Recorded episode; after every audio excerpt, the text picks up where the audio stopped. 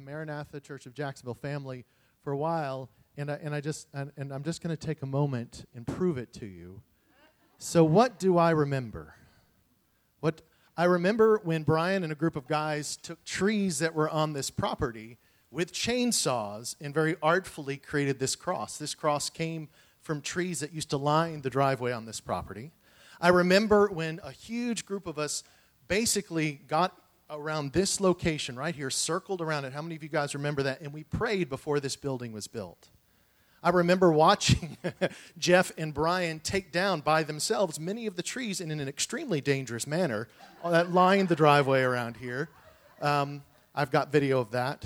Uh, I, I also remember uh, around a little after when uh, the church bought this property, coming with a group of intercessors, and they, I don't. Ha- do you guys remember the big black gate that used to be fence and gate that used to be out there? I remember um, I was in a car with some intercessors, and we were singing, and they were singing, "Open up the gates," and and uh, and uh, to this song, and we drove up to the gates, and the gates opened. And there was no electricity going to the gates, and there were no motors on the gates, and they just opened. It was bizarre and weird, but we took it as a sign from God. I remember um, Jeff asking me to research, because I'm a researcher and a historian. I love that stuff. Uh, this property, and when they were looking to buy it, and I remember finding out that the owners, the family that owned the very first Christian television station used to own this property, and they used to call it Jubilee Ranch. I remember sensing that there was something special about this property.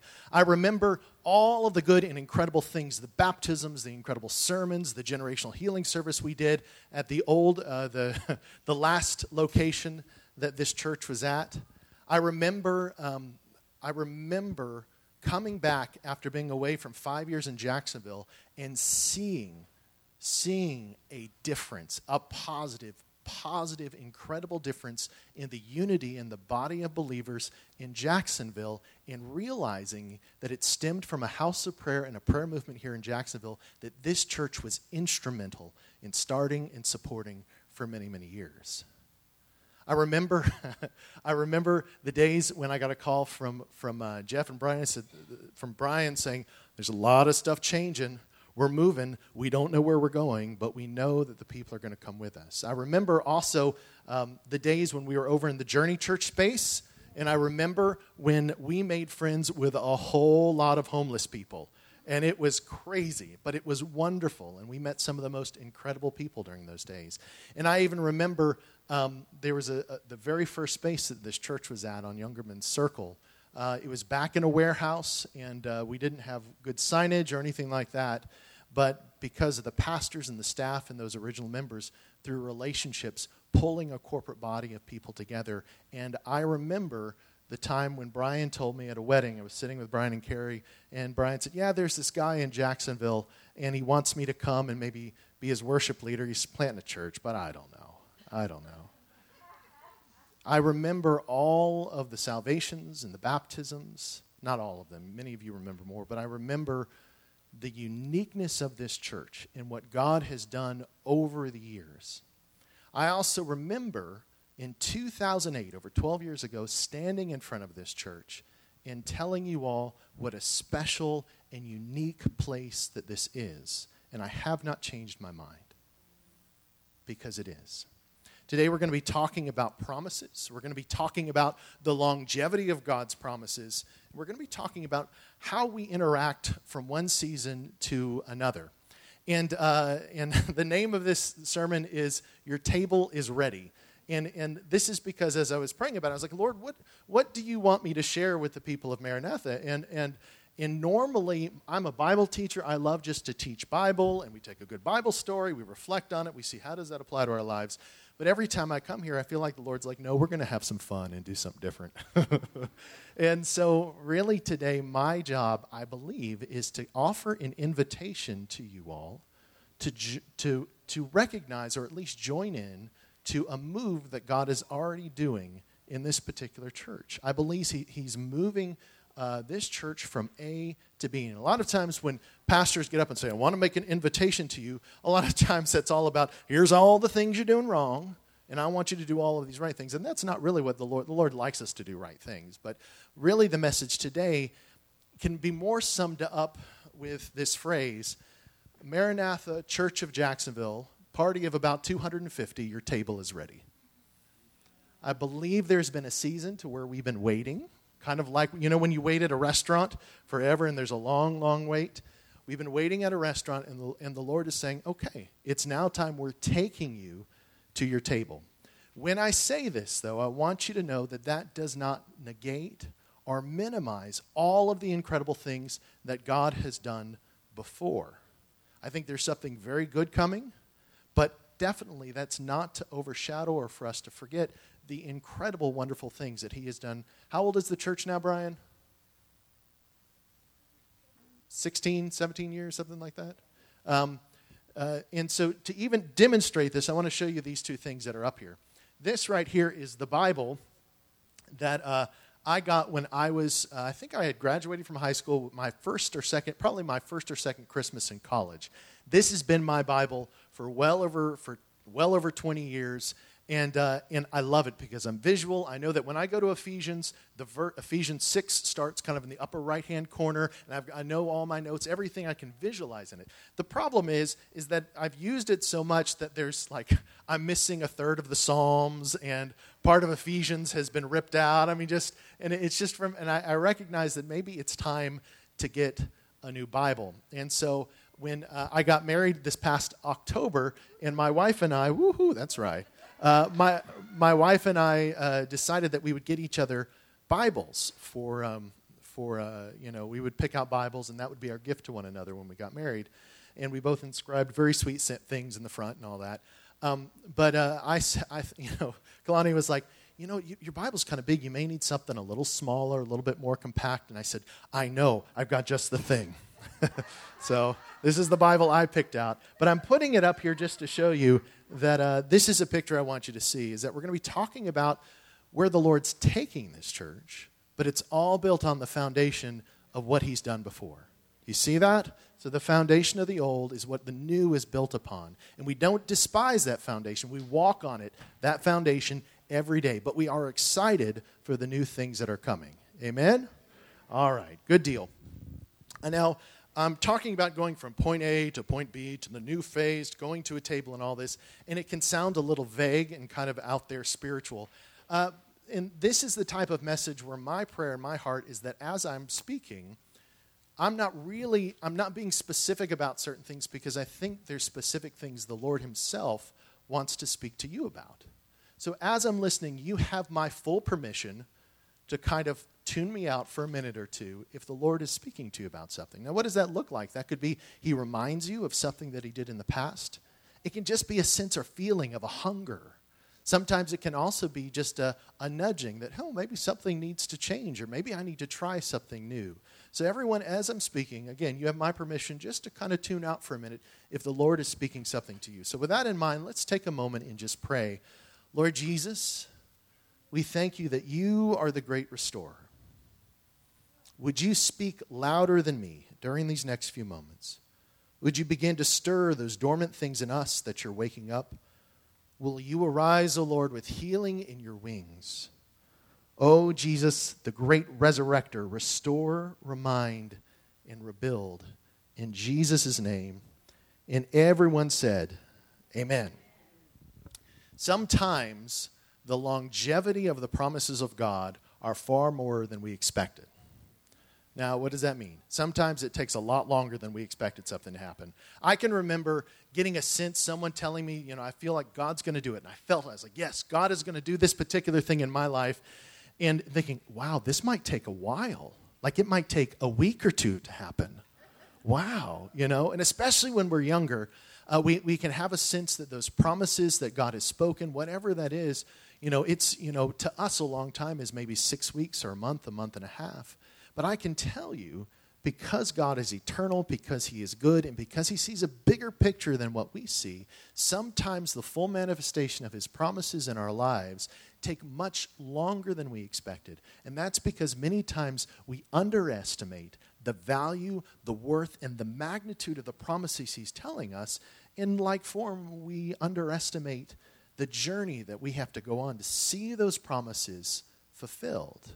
And the naysayers, you know, that naysayer that's in our ears, they see it's taken so long. It's not going to happen. It's not going to happen. But in fact, what's happening is that the Lord is saying, this is where I'm taking you, and I'm taking you on this journey to form you in such a way to where you can fully live out what I promised you. Um, Brian and, and Carrie and I were part of a, uh, a ministry, a college ministry, where God did some really incredible things. It was messy and crazy, and the Holy Spirit was doing some really incredible things, and I know formed all three of us in some wonderful, wonderful ways. And we had a sense that God was going to break out in a revival that, you know, that that would that would be, you know, shake our campus, that people from all over would come. And, and there was this sense, and and um, and as I think back on that, part of me is thankful that it didn't happen. Let me tell you why. Because we were crazy eighteen, nineteen, twenty, twenty-one-year-olds, and if God moved in such a way, we really didn't have the wisdom and the formation really to steward that in a way that would bring fruit that lasts. In John, we're told to pray for fruit that lasts. And sometimes the Lord is taking his time with us because he's wanting to create an environment in us and in those we work with and minister in our families where the fruit that he provides is not just a flash in the pan, but where that fruit will last. Does that make sense? Um, so with all this, um, we have to realize that we, as we mature, our understanding of his promises mature in our lives as well. So, uh, do we have anyone who's seven, eight, or nine years old? Anyone that that old? So, so if I was to say, I'm going to give you a really great gift, what would you hope that I'm giving you? Anybody?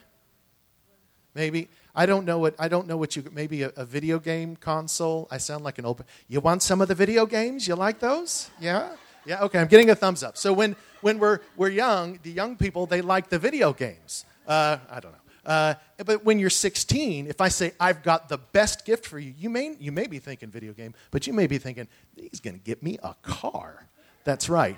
When you're thirty, it's even more exciting. He's going to pay off my student loans. Yeah!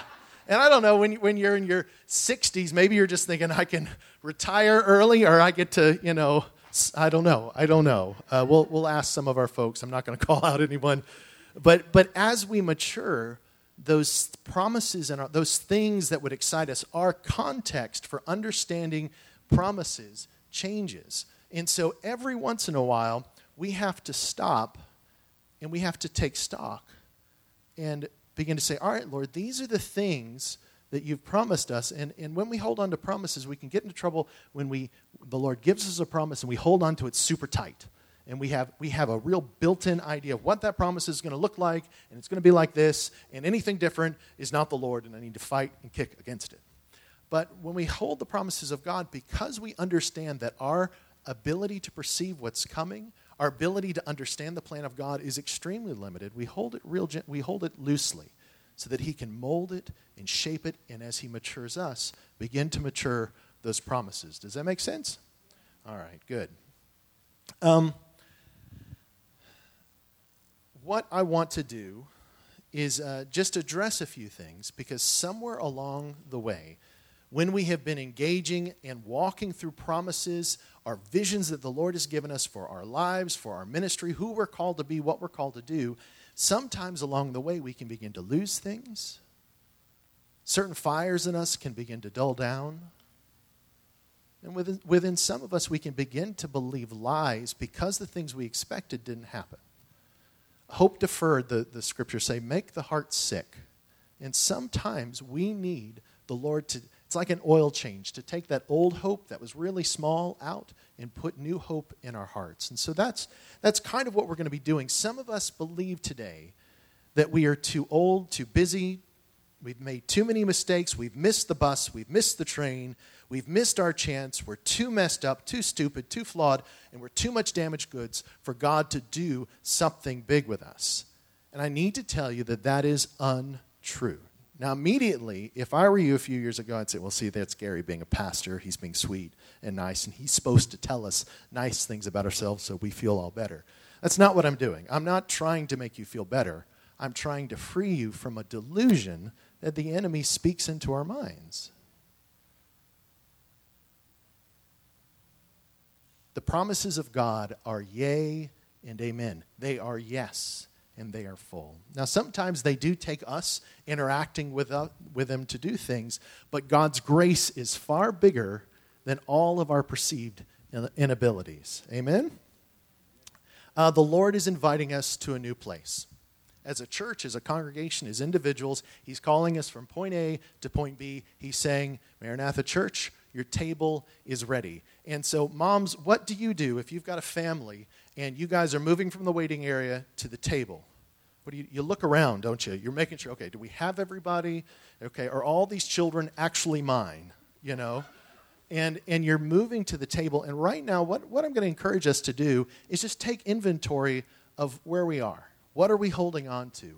What are some of those things that, you know, well, that that that is the Rogers kid. He's not part of our family. He needs to go back with us. What do we need to let go of? And what are those things that maybe we lost? We lost. We need to ask the Lord to restore to us in these times. I believe, um, even though where we're going, I think, this is just Gary, okay? So you guys, you guys pray about it, see if this feels right to you. But I think there's four areas, at least, of the things in this new season that God is going to be providing for us, okay? This is kind of bold and gutsy that I, I'd be actually naming things, but I'm going to do it, and if it's not right, Lord, you just correct it. But I think I think these are all things the Lord likes.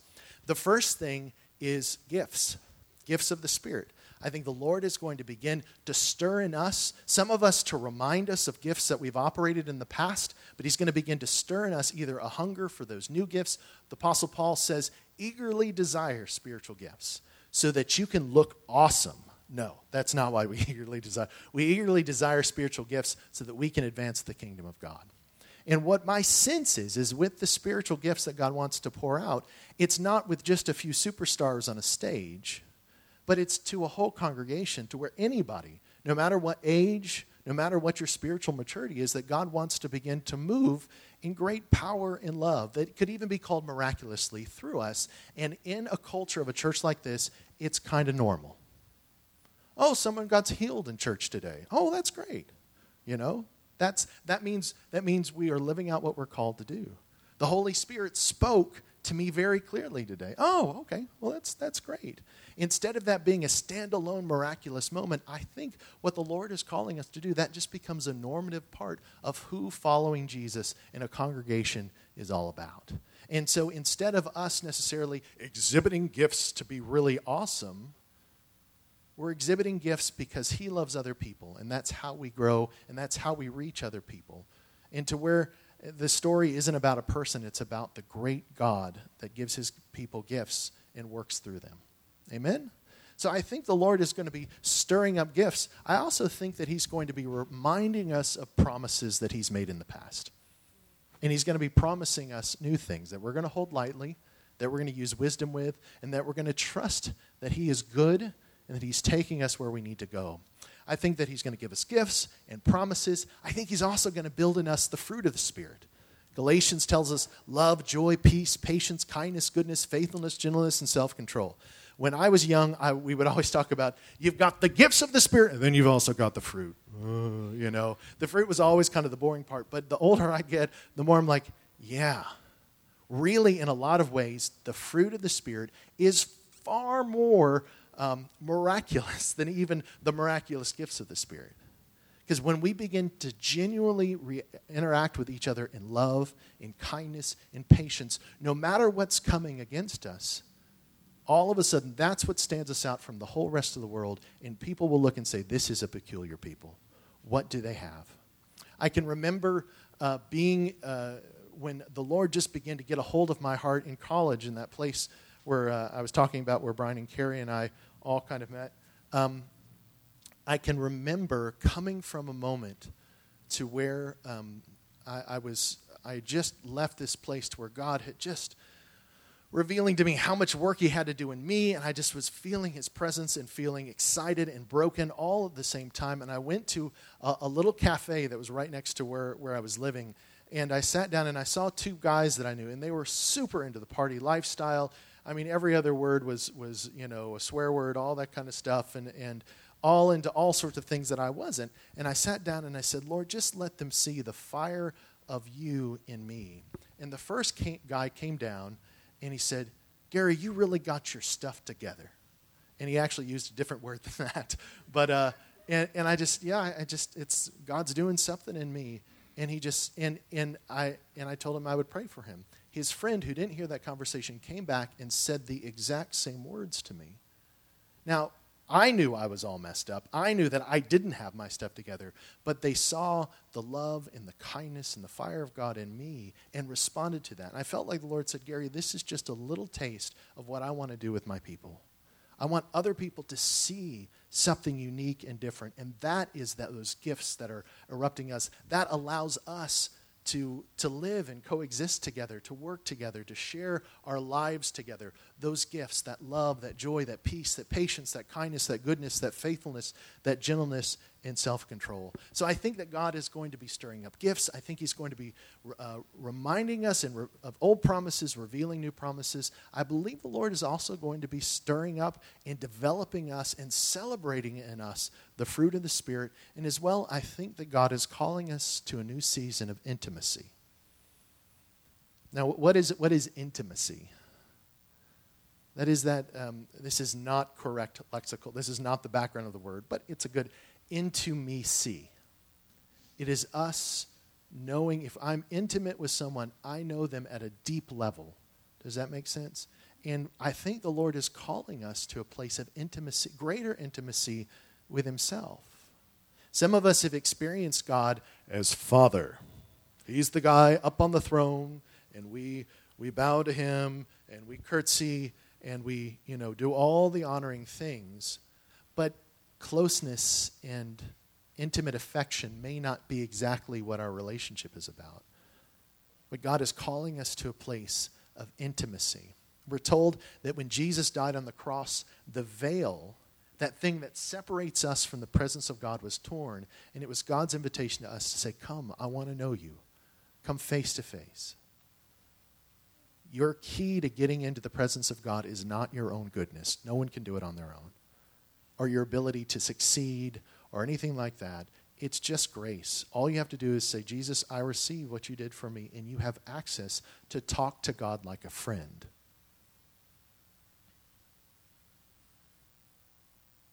The Lord understands where you've been better than anyone else.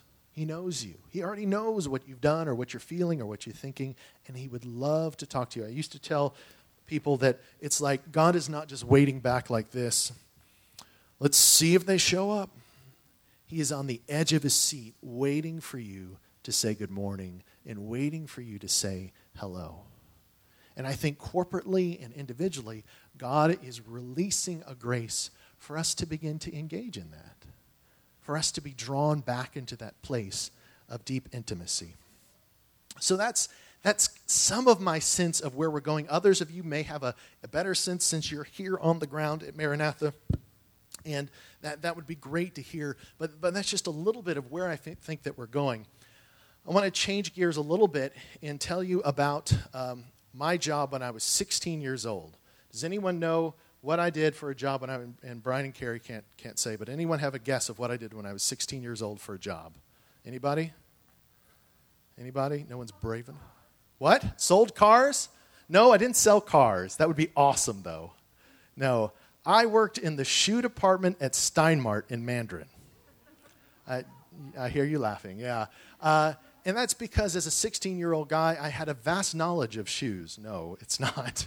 Um, I wanted to, uh, my, I turned sixteen, and my parents said, well, you can drive in. You need a car. You need a job now. So I, I checked out a number of places. I wanted to go work for a computer store. Uh, and this is like, this is before Windows even was a big thing. So I impressed them with my knowledge of Multimate and Harvard Graphics. Does anyone have any idea what I'm talking about? No, okay. Uh, uh, okay, great.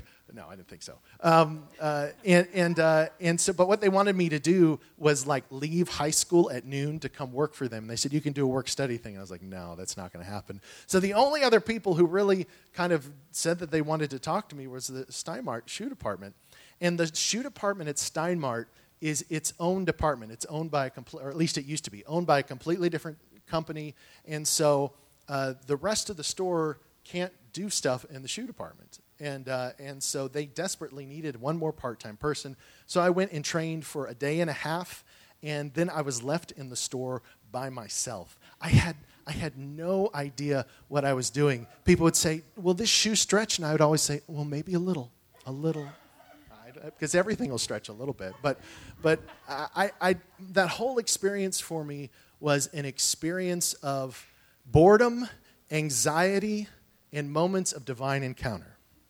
So I can I can remember leaving at, at nine thirty at night. The store would close at nine, and I would leave at nine thirty after I counted all the money, did all this stuff, and I would just feel lightness, be like, I'm out, I'm free. And I realized at that moment that I, you know, retail was not in my spirit. That was just not my spiritual gift. It wasn't my calling. I had to interact with people about stuff I really didn't know about. But in the midst of all of that, just, just oh, what a, just, just kind of a not so great job, or what I perceived as that, the Lord showed up in lots of different ways. Just so you know, these next few stories have very little to do with the topic at hand. I'm just talking about them. So, uh, like one time, this lady was irate, and she had been terrorizing people in one part of the store and came back to the shoe department, and after a short interaction with me, grabbed the manager and then started yelling at me at the top of my at the top of her lungs and saying, tell me yes or no, did you or did you not do this? And I was like, would, yeah, and I tried, she said, yes or no, yes or no. And and finally I said, well, yes, and she said, that's all I need to hear. And I mean, it was so much anger. Have you ever been around someone that is just so angry you can feel it vibrating off of them inside of you? And I was so, I was shaking. And so there's this little spot in the back of the men's shoes section, the, the, the rack section where they put all the sale shoes, to where there's only two ways in or out. And I knew that no one was ever back there. So I went back there. Honestly, and this is this is hard for me, I was a sixteen-year-old guy, and I was about to cry because this woman had just just unloaded on me. And I went back there, and there was a there was a, a, an African-American man, but he had a Jamaican accent. He had a nice suit on and a hat, and he said, young man, I am a professor of business, and no one ever has to make you say yes or no. You never, ever have to take that again. And I just was holding back tears, and I said, I'm sixteen, and I said, thank you, sir, thank you. And I walked a few feet away, went back to the counter, and said, I need to go back and thank him. And I went back, and keep in mind, there's only one or two ways out of that little area, and no one was there. He disappeared. Like, and I, I'm telling you, I, I thought the only place he could have gone was the bathroom. I went in the bathroom, looked under all the stalls, I circled the whole store, and that man had disappeared into thin air. Was it an angel? I, I honestly think so, just to bring a little comfort at that moment. There was, and this, I'll be very gentle with this, there's another time at that job to where I was talking to my uh, the assistant manager who was brand new. She was in her early twenties, and um, and it looked like her and her husband were going to have a baby, and uh, she was she's actually not too happy about it, and she was contemplating what to do, and we had a serious conversation, and um, a, a person from my church walked in with a T-shirt on that said, "It's a child, not a choice," and the late and this. In, in the midst of this conversation, she saw that T-shirt. She said, that lady with the T-shirt's right. And she made a very good decision. Now, I'm sixteen, and this lady is talking to me about it, and I watched the Lord do something miraculous in that moment. So in the midst of these times at Steinmart, where I knew I was not in a place that I was called to, in the midst of there, in, in, I wasn't in ministry, the Lord was using those moments to prepare me for something for later on. Does that make sense? So I, I mentioned that about Steinmart, also to mention at the end of a season, typically at the end of a Christmas season or after we had a big sale, we had to kind of go and do a whole inventory of the store. We'd have to go and look and see, okay, are there any ladies' shoes that are over here in the men's section? Are there any, you know, sometimes there would be a box of, of merchandise that we'd forgotten about back in the storeroom. We had to go take stock. Sometimes there were shoes that corporate said, okay, you don't need these anymore. I want you to send them back. And so we would have to take a few days to go through all of our stock, go through the whole store, and say, okay, what are those things that we're holding on to that we don't need to anymore? And what are those things that we've forgotten about that we need to find and bring out on the, on the floor? I think that's what the Lord is calling us to do today, is that we need to take a moment, just in quietness, and say, Lord, what are those promises that I forgot about? What are those things in me that you've done in the past that you want to do again? And Lord, what are those things maybe that I'm holding on to that, that their time has just passed, that I need to hand back to you, either because I didn't fully understand them or just because you want to do something even better in my life? Does that make sense? So Um, in order to do this, I want to just go through some scripture real quick to understand the nature of God and who he is. And uh, I'm going to move through these rather quickly. God is a restorer. In Luke fifteen, we read three stories. Uh, the first story, and I think they're going to bring Luke fifteen, uh, four through seven up on the screen. And I'll read this one. Suppose one of you had a hundred sheep and loses one of them. Does he leave the ninety-nine in open country and go after the lost sheep until he finds it? And when he finds it, he joyfully puts it on his shoulders and goes home. Then he calls his friends and neighbors together and says, "Rejoice with me, I have found my lost sheep. I tell you, in the same way, there will be more rejoicing in heaven over one sinner who repents than ninety-nine righteous persons who do not need to repent." And uh, what this story is about is basically, it's about finding a lost sheep, a lost person who needs to know the Lord, that comes back into the family of God. Jesus then tells a story of someone rejoicing over a lost coin, and he ends the chapter by talking about the parable of the prodigal son, to where the father has a son, the younger son, he uh, wants his inheritance, basically telling him, his dad, "I wish that you were dead," and goes off and spends it and then ends up in total total poverty and says, "Hey, if I can go back to my dad and just maybe be one of his servants, it would be better than it would be now." And when the scriptures say, when the son was a long way off, the father, this middle-aged or older father, Middle Eastern man, and Middle Eastern men do not run. He saw his son a long way off and he ran. He ran. Throughout Luke fifteen, what I want you to get from that is God loves finding lost people and lost things. God loves restoring lost things. So perhaps over the years, perhaps over the time where you had a promise that maybe you felt, well, I just, I guess I lost that. Ask the Lord to restore those parts of those things that were his and that he wants to bring to light today. So God is a restorer. God is also a God of resurrection. There may be things in our life that we felt are just dead. Parts of our spiritual life, parts of our journey. Well, that was a time way back then when I was excited about Jesus. But now I've gotten a little older, and I guess I guess that time is over. No, it's not. No, it's not. Um, Jesus has stayed away from, even though he's heard that Lazarus is sick, he stayed away in John eleven until he gets news that Lazarus has died. And then Lazarus' sisters run up to him and said, "Lord, if you were only, only here." And then John eleven, verse twenty-three, Jesus says to Martha, "Your brother will rise again." And Martha answered, "I know he'll rise again in the resurrection in the last day." So he's saying, your brother is going to resurrect. And and she's like, yeah, we know, we know, later, later on. And Jesus looks at her and says, um, uh, "I am the resurrection and the life. The one who believes in me will live even though he die, and whoever lives by believing in me will never die. Do you believe this?" Jesus is the resurrection. And then he goes on from there and calls the dead man Lazarus out of his tomb. Jesus loves to find lost things. And Jesus is the resurrector of the dead. Also, God is long-suffering. In Matthew eighteen, this is, I love this. In my job at Christian Healing Ministries, we walk people through forgiveness all the time. And forgiveness is one of those things that is so key. Jesus brings it up over and over and over again in the Gospels. It is so key for us moving along as Christians um, and, and just to inherit all the promises, all the healing that God has for us. Unforgiveness is like one of those weights that just kind of keeps us in one place when God is ushering us into a new season. I just throw that out to say, if there's anyone in here who maybe there's an issue of unforgiveness that the Lord just brings to your mind, it may seem really trivial or it might seem really deep. Just, I would highly encourage you to take that to the Lord. And that doesn't necessarily mean that by you forgiving them, the Lord wants to wipe away any of the, wants you to just ignore the pain that that situation caused. It's not saying, well, it's right. Or, you know, a lot of times when we forgive people, we say, oh, it's no big deal. Oh, it's okay. No, when we have to forgive someone, we're saying it was a big deal. It wasn't okay. But I'm going to forgive you, and so I'm deciding that no longer do I hold anything against you, no longer are you in debt to me about anything, and I release you fully from my anger and my unforgiveness, and I give you to God and trust that he's going to be wise with you to know what to do, and I'm no longer looking to create justice for myself. Amen?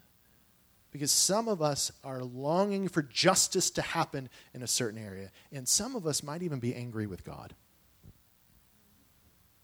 And it's a good exercise, and this might be hard to hear, but sometimes we actually need to forgive God. Not that he did anything wrong, but in our hearts we've held something so whole, so hard against him, we need to say, Lord, I forgive you. Even though you probably didn't do anything wrong, I release you from my bitterness and from my anger. It may seem either like a big thing or even a real trivial thing, but sometimes those small moments of unforgiveness can keep us from fully interacting with all that God has for us. But other than that, why does God want us to forgive? I think it's because it's part of his nature. In Matthew eighteen, uh, twenty-one, we read, Then Peter came to Jesus and asked, Lord, how many times shall I forgive my brother or sister who sins against me? Up to seven times? Jesus answered, I tell you, not seven times, but seventy times seven. So Jesus says, Peter, I want you to forgive multiple, multiple times. And I really do think that's because that's a reflection, not just of God giving a command of something he wants to see. He's trying to form us into his own image. He forgives over and over and over again. Throughout the Old Testament, sometimes we have the vision that God is the God who, they messed up once and now I'm irritated with them. What we don't realize is that sometimes a paragraph in the Old Testament is a hundred years of time. And God has been long-suffering. He's been calling his people back over and over and over. And finally, when they get to the point to where they are not only not listening, but there's no chance of them turning around without some other impetus, then he begins to put things in their lives that will begin to draw them back. Even in the Old Testament, throughout all of the Scripture, we see that God's love and forgiveness is everlasting, and it's continually available. God likes to restore things that are lost. He likes to resurrect things, and he is long-suffering. He is willing, he is willing not only to ask us to forgive seventy times seven, but to forgive seventy times seven himself. And then finally, God loves redemption. I'm going to read this from Psalm eighteen. Um, this is verse fifteen through nineteen. The valleys of the sea were exposed, and the foundations of the earth laid bare at your rebuke, O Lord. At the blast of your breath from your nostrils, he reached down from on high and took hold of me. He drew me out of the deep waters. He rescued me from my powerful enemy, from my foes who were too strong for me. They confronted me in the day of my disaster, but the Lord was my support. He brought me out into a spacious place. He rescued me because he delights in me. Do you know that the Lord delights in you? He does. And and for those of you who are thinking, well, I know he delights in everyone else, but I'm not sure about me. No, he delights in you too. You're not that special. He does. The Lord likes to find lost things. He likes to restore. He's long-suffering. He likes to resurrect. And he likes to redeem, to pull us out of dark places and bring us into light places. Um, the interesting thing about the timing of God is that sometimes with the fulfillment of these prof- the, the fulfillment of these promises of the new thing that he's doing, sometimes it takes a little while, sometimes it happens suddenly. Throughout the book of Mark, we read, and suddenly Jesus did this, and suddenly Jesus did that. I believe that the Lord is going to be doing a little of both in our midst over the next time period. So what are some of the things? Gary, you've told us all of these things about who God is, that he's long-suffering, that he's a redeemer. He wants to do all these stuff. You've talked about going back and looking at the promises of God. You've talked about going back and uh, and maybe the Lord, what the next things he wants to do is bring great gifts, that he wants to bring great fruit. He wants to restore promises and give us new ones, and that he wants to draw us into a more intimate and deep place with him. So what what are we supposed to do about it? On one hand, nothing. Part of this is something that he is doing, and he is sovereign, and he's not waiting necessarily for us to say the right prayer or do the right thing. But what we can do is be- get on the bus. We can begin to say, all right, Lord, I see what you're doing. I know that we're going somewhere new. I see this happening. How do I, how do I get on board? And a lot of times, we need to do something physical. We need to step out in some way, not only just to tell the Lord we're interested in doing whatever he wants to do next, but also just for our own sakes. I'll have these conversations with the Lord in my head and sense these things that he wants to do. And you know what? If it all stays up here, sometimes it all stays up here. And I don't begin to live out and act into the things of God until I do something. That's why in church, a lot of times after a sermon, people will call you forth for an altar call. There's a need for movement. There's a need for us to step out and do something with what we feel burning inside of us. Sometimes if there's something that, like I see something in the Bible or something historical that I sense the Lord saying, hey, I want you to just keep an eye out for that. I will, I will buy a book or look up something on the web. I will do something in physical response to whatever that thing is. Sometimes if I'm reminded of a promise, I'll go back to my journal and look up that promise. If I'm reminded of a season where the Lord was doing great things and I feel like he might be wanting to draw me back to that place or do something similar, I'll go back and listen to the worship music that I was listening during that time. I'll go back and listen to a sermon that I was reading. It's, it's kind of amazing is that during this whole big political season, Uh, I, I've wanted to, this is really weird, I've wanted to go and really figure out what's happening because there's a lot of weird stuff just happening in our culture, in the news. I mean, how many jokes have we heard about twenty twenty just being a strange time? And I'm like, all right, I need to figure, I need to watch the news and figure out what's going on. And that's not a bad thing. But every time I pray about it, I'm like, all right, Lord, how do how do I need to pray for all this stuff? He draws me back to something completely different.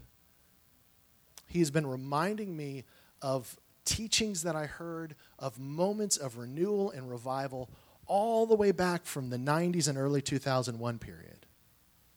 And so what I have been doing for the last few months is going back and listening on teachings about worship and on the presence of the Lord. I've been listening to all of these old things, and they're beginning to stir things in me. And I'm like, Lord, there are monumental political things that are happening out here. I, I need, and he's like, no, no, no. Your job is here in my presence for right now. Now, does this mean that we shouldn't vote or shouldn't be aware of what's... No, I'm not saying that at all. But what I'm saying is that sometimes we need to be asking the Lord, where do you want my heart and where do you want my focus? There is enough stuff happening in the culture to pull us in and fully engulf us in the conflicts and the things that are happening in this world. But we will not have the right perspective to act rightly in the world unless we've been in his presence. If we are, and I've done this myself, if we are addicted to the twenty-four hour news cycle, that's the table we're feasting at. And God's saying, I've got your table over here. But it's hard sometimes, either with the news cycle, with maybe some other habit or some other thing that's drawing us in, that's giving us a false sense of community and identity. Sometimes those, we're eating, we've, you know, the hostess is calling our name and God's saying, I have a table over here. And you're like, I'm good, I'm at the bar. I'm, I'm, you're eating, you're just eating junk food and God's got something else for you over here. Hear me. I'm not saying we all need to vote. We need to, we need to know, we need to be part of the process.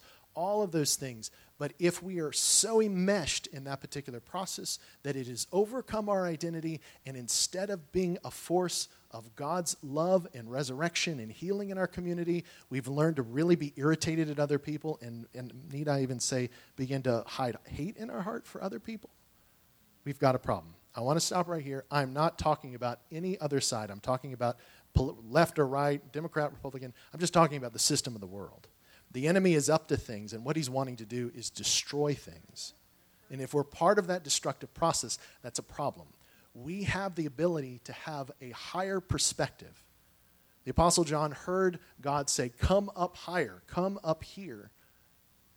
And sometimes we, we do, there's so many sources of information and things and, and people, and sometimes it's just really cathartic to be angry about things. It really is. I've needed to be angry. I've been in my house with a mask on for four months, and I just need to be angry at somebody. This is helpful, you know?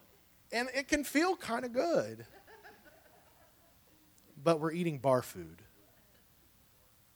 And the Lord, the Lord has... He's calling us to something higher.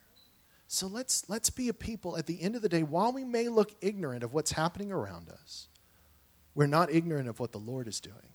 Because the only safe place is under the shadow of his wings. The only safe place is in intimacy with him. And for some of us, that intimacy journey may be a struggle. That may be hard for us, but if we try, if we step out like that prodigal son, we turn toward the Father, he's going to turn around and run to us. And grab us. So what do we want to do today? Um, all the things that I've shared, as vague as they may have sound, really only come home when the Lord speaks to us about something.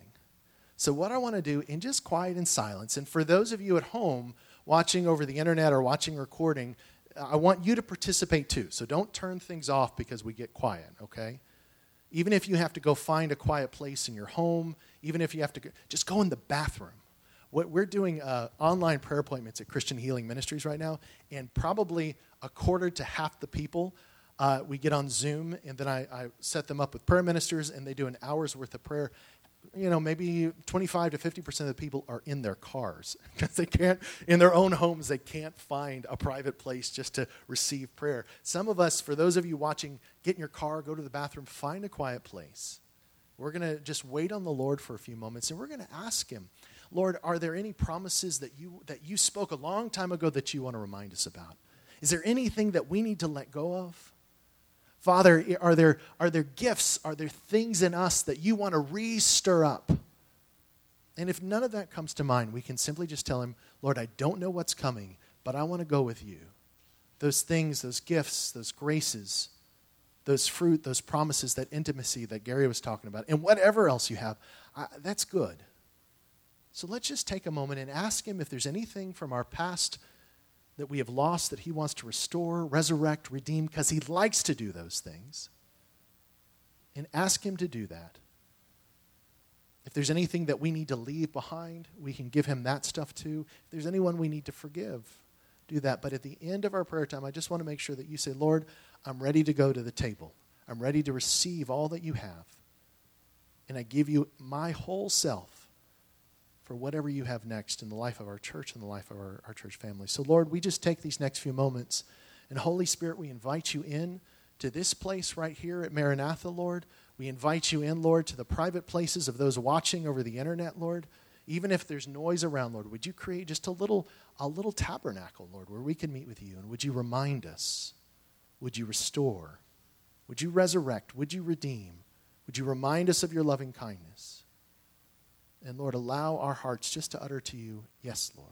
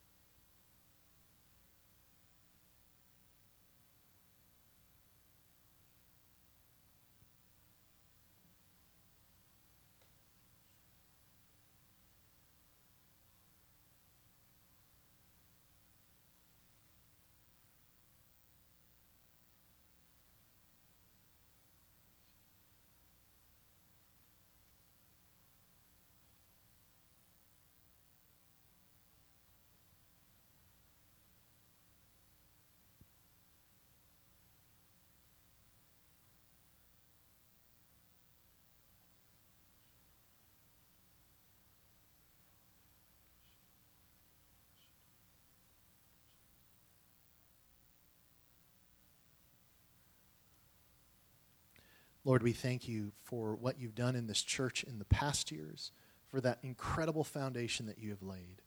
But we also thank you for what is and what is to come. And Lord, just from whatever way that I can, as a, as a member of, of the Maranatha extended family, Lord, I say, Lord Jesus, we want to go with you wherever that is. We want to be part of what you're doing. We thank you, Lord, for the incredible and even unseen things that this church has done in the community in the past. And we just want to be your helper. We want to be your friend, to intimately know you and allow you to use us. In Jesus' name, and everyone said, amen.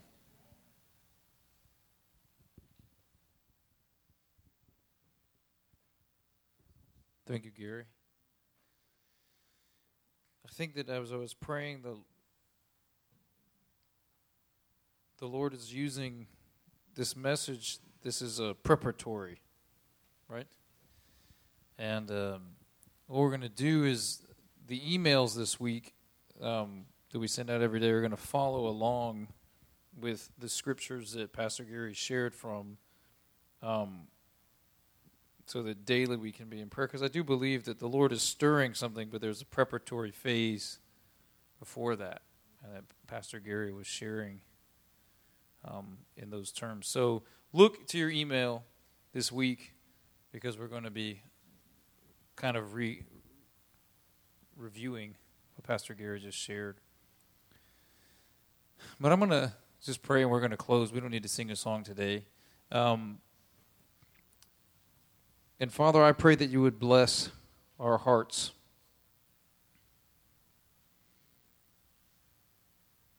Make us tender to your spirit, Lord.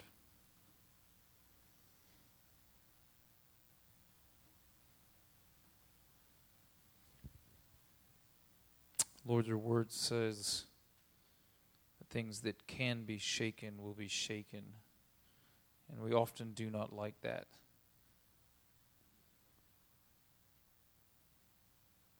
But that we have received citizenship to the New Jerusalem, the holy mountain, Lord, that we are your people. And our confidence can come from that. Father, as you move in our hearts and in our memories to bring forward things that we need to ask forgiveness for, and to bring forward promises that have never come come through yet. As you're doing that, it starts to shake our sense of stability, or our sense of self, or our sense of control, like we got this all together. Father, I pray that we would be open to your working in our spirit, Lord.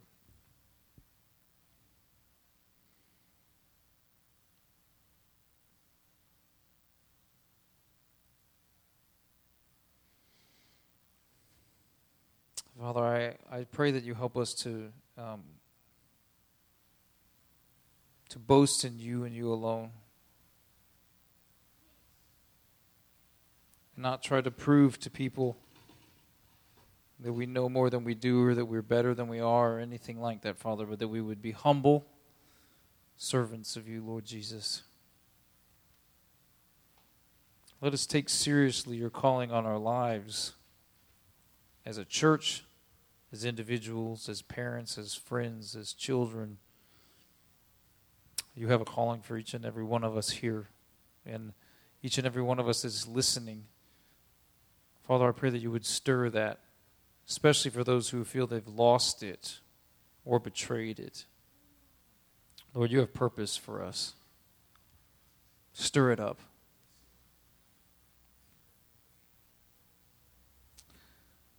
Let your kingdom come and your will be done. And Lord, help us to be people that are willing to be reflective when necessary, that when you want to take us to places in our hearts and in our minds that maybe we've been unwilling to go because of pain, Lord, that we would be trusting of you. And Father, I pray that you would, as Pastor Gary listed, and as we'll go through this week, that we would see you correctly as one who loves to find lost things, one who loves to bring life and restoration, one who's very patient with us, even when we're impatient, and one who forgives to the utmost, but you also call us to forgive to the same utmost.